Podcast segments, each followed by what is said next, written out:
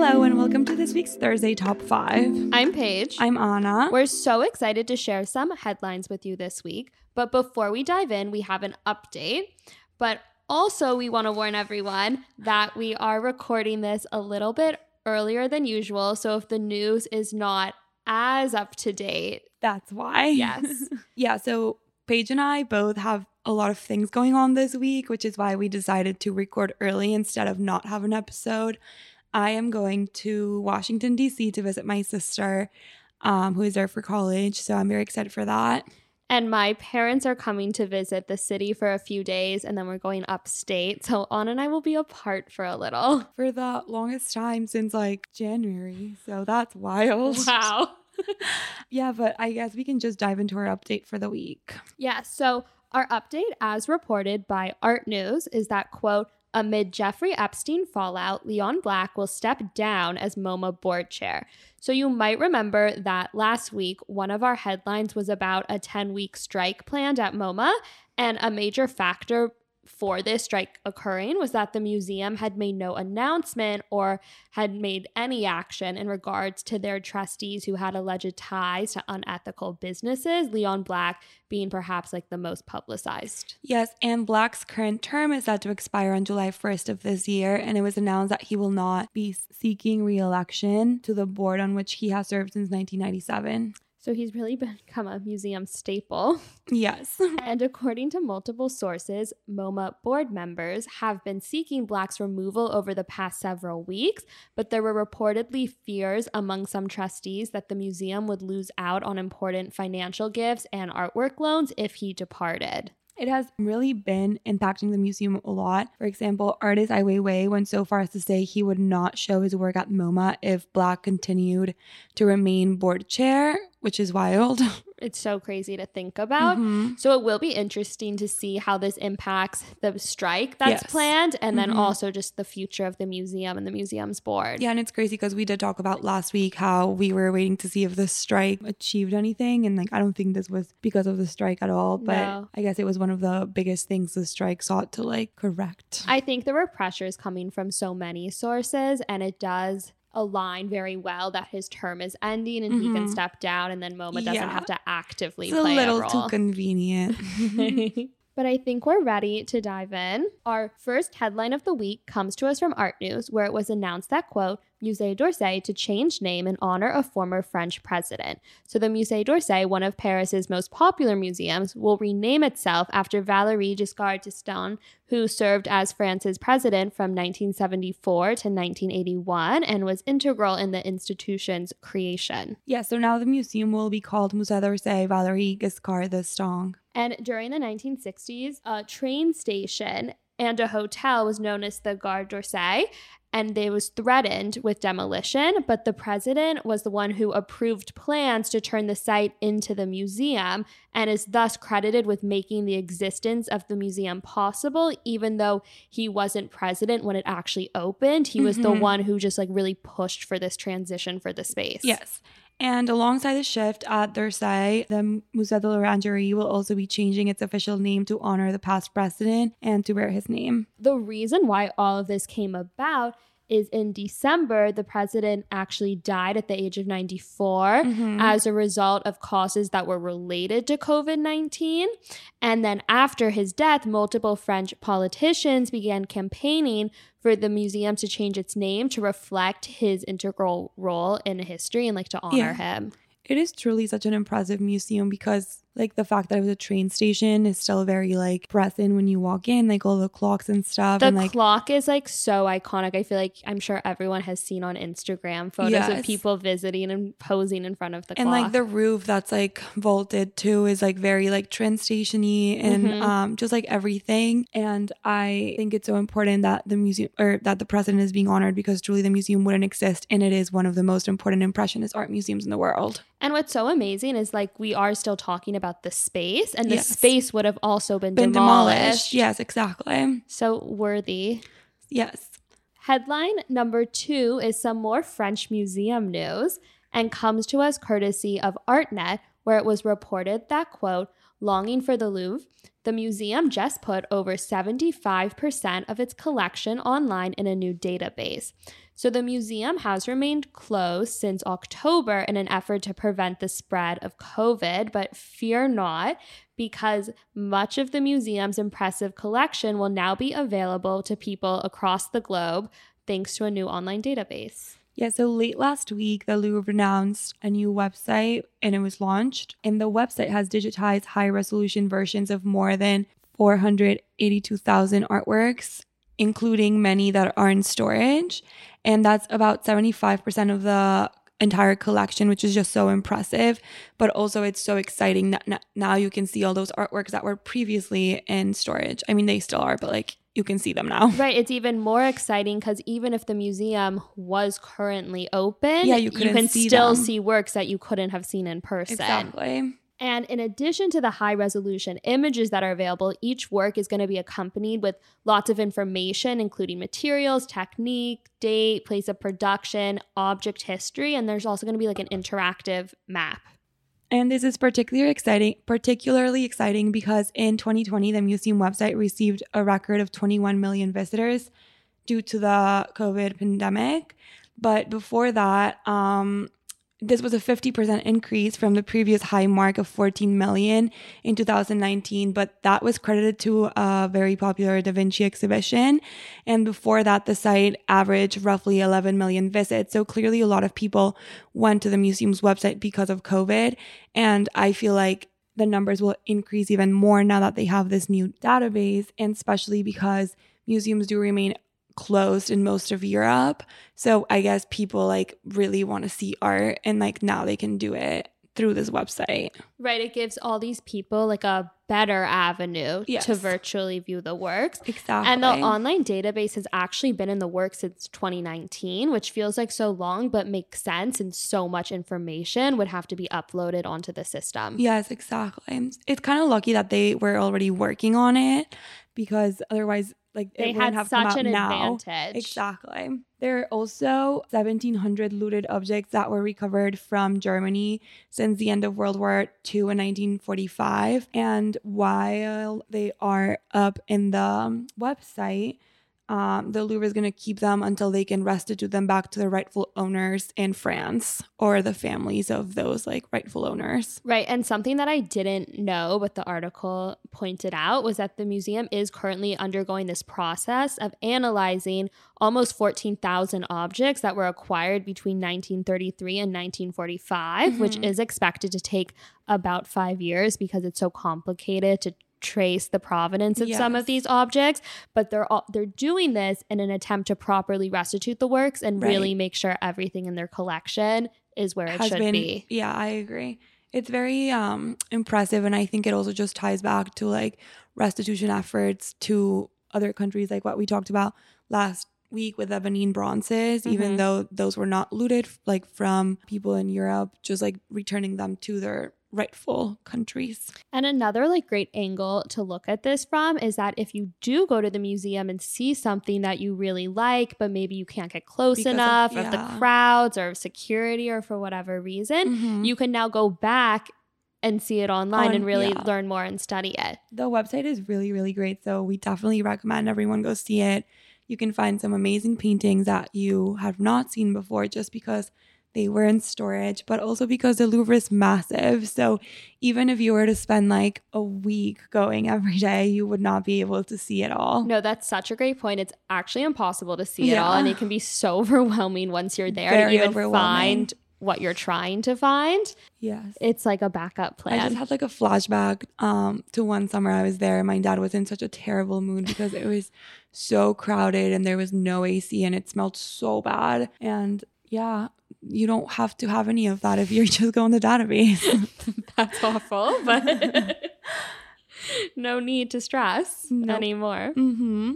Headline number three is very exciting because we both love hearing about art crime. I think we talk about it a lot. Yes. But as reported by Art News, quote, attempted $14.7 million sale of fake works by Goya, Modigliani, and El Greco comes to light in Spain. So, according to a report from a Spanish newspaper, a collector from the Spanish province of Toledo has planned to sell the fake paintings in Switzerland, Mexico, and Germany. Yeah, so the fake Modigliani priced at 8.5 million euros, so about 10 million dollars. The El Greco was priced at 2.5 uh, million euro, which is about $3 million. And the Goya was priced at 1.5 million euro, which is about $1.8 million.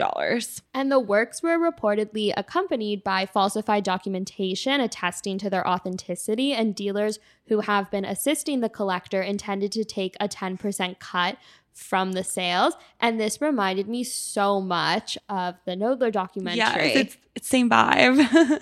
but the case was shared with a court, and experts from the Toledo Sephardic Museum and the Prado Museum in Madrid have issued that technical reports that show that these are fake works. It's so crazy how there can be so much speculation and documents can be forged so easily. And then as soon as the expert comes in and like with scientific reasoning, Yeah. it's just like there's no way this is real. It's like case closed. yes. But unfortunately, this is not uncommon. And in July, a man in California was sentenced to five years in prison for the attempted sale of fake paintings he said were created by Andy Warhol, Keith Haring, and Basquiat, among other major figures. So it was almost like a very American Yeah. version of the It same scandal. Exactly. No, I just think this is so crazy that it happens this often, but I think it's because people are just like looking to make some quick money because I don't believe that all of those experts didn't realize these pen- paintings were fake. So it really does remind I think it reminded us both of the Knoedler documentary so much, but also just in general, it just puts into perspective how art does not have to be made by like a master for people to really love it. Mhm. Um, and it just like really reminded me of the Rothko, like people saying it was like one of the best Rothkos they'd ever Right, seen. It's like the and most then beautiful it's like fake. Rothko. Yes, exactly. So I guess fake art can also be really beautiful. And it just shows there are still great artists out there who can, even though they're not as creative because they're not producing work of their own, they still produce beautiful work. I also think it speaks to the trust that people put in their dealers and advisors. And in this case, when the dealers are taking a 10% cut and they're bringing you a Modigliani, which is not that easy Mm-hmm. to find a good one on your own, and you just get so excited, you trust them, you purchase it without really checking as deeply as you should. Yes. I mean, I think we're ready to move on. Yes. The fourth story of the day comes to us from Art News, where it was reported that, quote, archaeologists find 3,200 year old mural in Peru shedding new light on pre Columbian culture. Researchers uncovered a 3,200 year old mural in the Peruvian province of Virú that could shed light on the pre Columbian Cupisnique culture. The Peruvian newspaper La Republica reports that the mural marks the location of an ancient ceremonial temple. The temple's mural shows a stylized zoomorphic being that could be a spider, which was a very sacred animal for Cupisnique culture. And the painting features a variety of colors, including yellow, gray, and white. The site was likely used in a ceremony held between January and March involving rainwater. Preservation efforts for the mural, which was uncovered after local farmers had cleared the surrounding land, will be undertaken in the coming months. And we thought this was very interesting to discuss because just last week we discussed how a bronze votive figure was found in Greece, but just in general, in the past few months, there have been so many archaeological discoveries that we've talked about, such as the ancient brewery, brewery in Egypt and the mummy with a gold tongue. The mummy with a gold tongue was one of my favorite because I think the Yeah. image is just like scarred in my mind now. Like It's ingrained in your mind forever. Exactly. And this actually wasn't the only archaeological discovery this week. Art News also reported that all the way on the other side of the world in China, the headline was quote, Chinese archaeological dig yields trove of 3,000 year old artifacts, including rare gold mask. Since the 1920s, an archaeological dig site in southwestern China has become a rich site of research and discoveries about ancient civilizations. But most recently, the site yielded new trove of about 500 objects, many dating back through thousand years, which is interesting since it's technically the same time period as a Peruvian mural.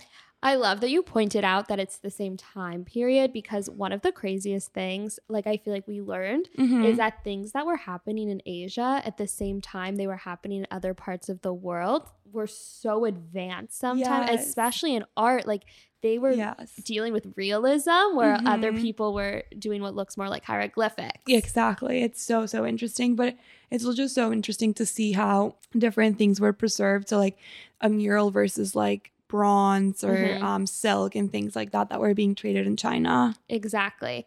And among the most significant new finds is a gold mask that weighs just over half a pound and is estimated to be made of 84% gold, according to a report by CNN.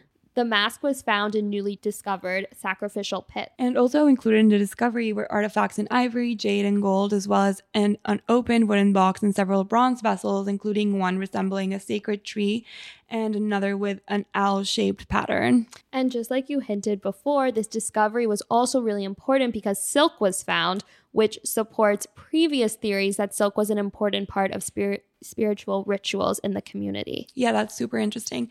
I love how many discoveries like have been happening recently. I feel like it's truly like unprecedented or I don't know, maybe they're being advertised more, like put in the news more because Mhm. I feel like there weren't that many news about these things before. And I also think there have been so many stories about cryptocurrency and NFTs, and this Mhm. really could not be on like a more opposite side of the spectrum, but both are so fascinating. I agree. We're giving everyone a break from NFTs this week and we decided to not do any headlines on that because I think we all just need a break. I think we're over it.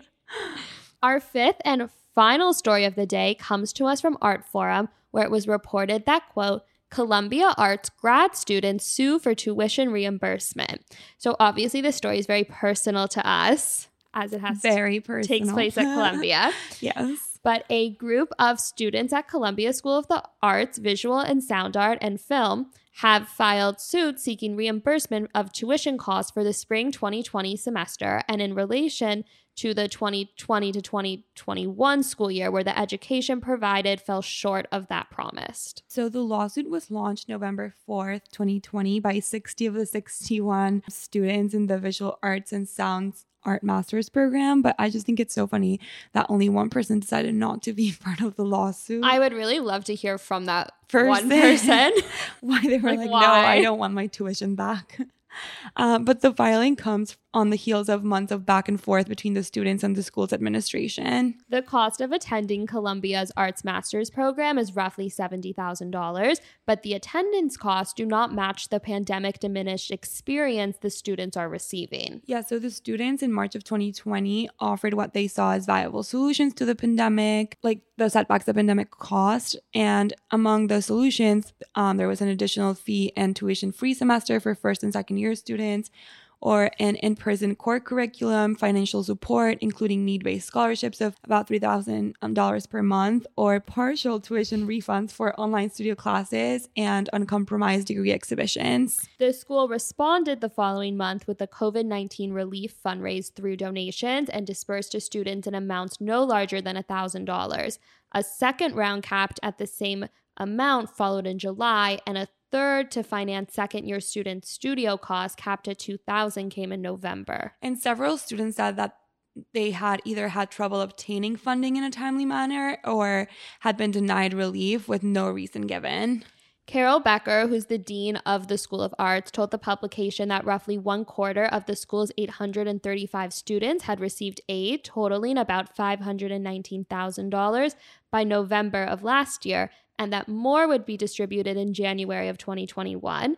The students have clarified that their issues are with administration and not with faculty, a number of whom have expressed support for their students. I think that's like a very common thing at Columbia, though, just like from personal experience, Mhm. the administration tends to not be the best. And like there is this dis- disconnect between faculty and students and the administration just because I agree like all of our faculty was like super great or like Right. at least in my personal experience I never had an issue with faculty members but the administration was just like really subpar. I never had an issue with any of my professors. Exactly. When I tried to do anything logistical, like with my diploma, with the online system, it was such a fight. Also, just a fun fact: my diploma was supposed to come to me like in I don't know June maybe, Um, when you graduated. yeah, it said like it arrived by August in the latest, but I sent it to Paige's house just like so that they could have both of our diplomas together. And for some reason, it was like September and my diploma wasn't coming, and so I called and they were like, "Oh yeah, um, that is so weird. It'll be there next week. No reason as to why it was delayed." Paige heard the phone call. It was the weirdest thing. They They hung just up on forgot about you. They hung up on me. Um, it arrived, thankfully, but it literally arrived like five months later. so crazy. And I actually have a very personal attachment to this story yes. because in my final semester of college, I thought it would be be really fun to take a studio course. A lot of professors always like encourage art history students to do so, but they're actually really hard classes Mhm. to schedule because they're so long and in like one block of time and then they're Mhm. also just hard to get into. So I took printmaking and when the pandemic happened, it got so weird because it's impossible to make works of art at home. And then so much of an art class is like peer reviewing and seeing what other people are doing and like getting feedback on your own work. And you like holding something up on zoom is not the same. Paige was sending me pictures of these collages she was making with magazines and putting them on like um like cardboard. i'm feeling So some her- judgment Her, no, no, no, they were very cool. Her printmaking was stunning. I miss those days. but you couldn't even go to like an art supply store so i obviously thought not. right so unless you have like i mean maybe you not have a printmaking studio in your home? no i don't have a printing press unfortunately Well, that's just sad. but for me this was honestly like a joke extra class i needed a few more credits to graduate on time i can't imagine if this had been my major No, no, this is also for a master's program. Like Right. that's a very legit thing. You cannot be like, oh yes, sorry, you can come you cannot come into the studio No. today. Like just paint and you're like like a master's student cannot cut through a vogue No. magazine and make their final and, like, project face it to cardboard. yeah. Well, i'm so glad the cardboard struck you I don't know why. It was just like really funny. Um, I think it's because I was also delusional at home with like trying to curate an exhibit for paintings I'd never seen in person. So i was like on the floor with a glue stick it was an all-time low for everyone. It's okay. not our best moment. Um, but I think we're ready for our emerging headline since we're done with the headlines for the week. Yes. This week, the news comes to us from ArtNet, where it was reported that, quote, a Medici themed Basquiat painting could sell for $50 million at Sotheby's to become one of the priciest works by the artist ever. This is like the most Anna headline I've ever seen. I did pick this headline. it's everything she loves in one sentence. uh huh. The 1982 work, titled Versus Medici, was painted by Basquiat when he was only 22 years old. It's estimated to fetch between 35 million and 50 million dollars, automatically making it the most expensive work by the artist. So like this is an emerging headline, but it also kind of like bounces off of like the other emerging headline we ha- had about Basquiat being the most expensive Western artist sold in Asia. But Yes. we're just going with it. We love Basquiat here at Curated Chatter. I don't know if Paige loves him as much as I do. It's fine. Uh, but I the- love him, but I don't think anyone can compete with you. yeah, okay. But if the painting achieves its high estimate, it could be the third most expensive work sold at auction to date, according to the ArtNet price database. This painting is extra interesting because through it, Basquiat ambitiously wages war with the history of art and not only asserts his own place within this history, but also crowns himself a successor to these Renaissance masters. So he's really placing himself within a much larger art historical timeline. Yeah, which is so interesting. But the title invokes the all powerful Medici family who reigned during the Renaissance and would have been familiar to the well studied artist who spent time in Modena, Italy, ahead of his exhibitions in 1981 and 1982 at the Galleria d'Arte Emilio Mazzoli. So this will be so exciting to track. Yes. Especially because their also- advertising campaign has been really impressive. Really? I saw a video Yes. on Instagram and Uh-huh. like the background music, which is really hyping it up. Yeah, I loved the video, but also it's the first time that this specific word is work is being sold at auction because Um, it actually was sold from Basquiat directly to the first collector who bought it through Larry Gagosian, or like Larry Gagosian arranged for that collector to Mhm. visit um, the artist in the studio, and then it only went through like one other person, and now it's being sold at auction. So it's like very interesting provenance And a very I'm secure provenance. very secure. There are no questions here. But yeah, exciting. and hopefully we'll be able to update everyone soon. Yes. Um, I think this is it for the week. If you haven't listened to some of our old episodes, you should do that. Especially our Monday Chatter check in this week, we talk about our visit to the Brooklyn Museum to Mhm. see the KAWS exhibition, which we raved about. Yes, and we're so excited for this upcoming Monday Chatter check-in and to tell you how our weeks went in different places. Um, if we survive our if- time apart. yes. But yes, stay tuned and follow us at Creative Chatter for more updates. Thank you. Bye.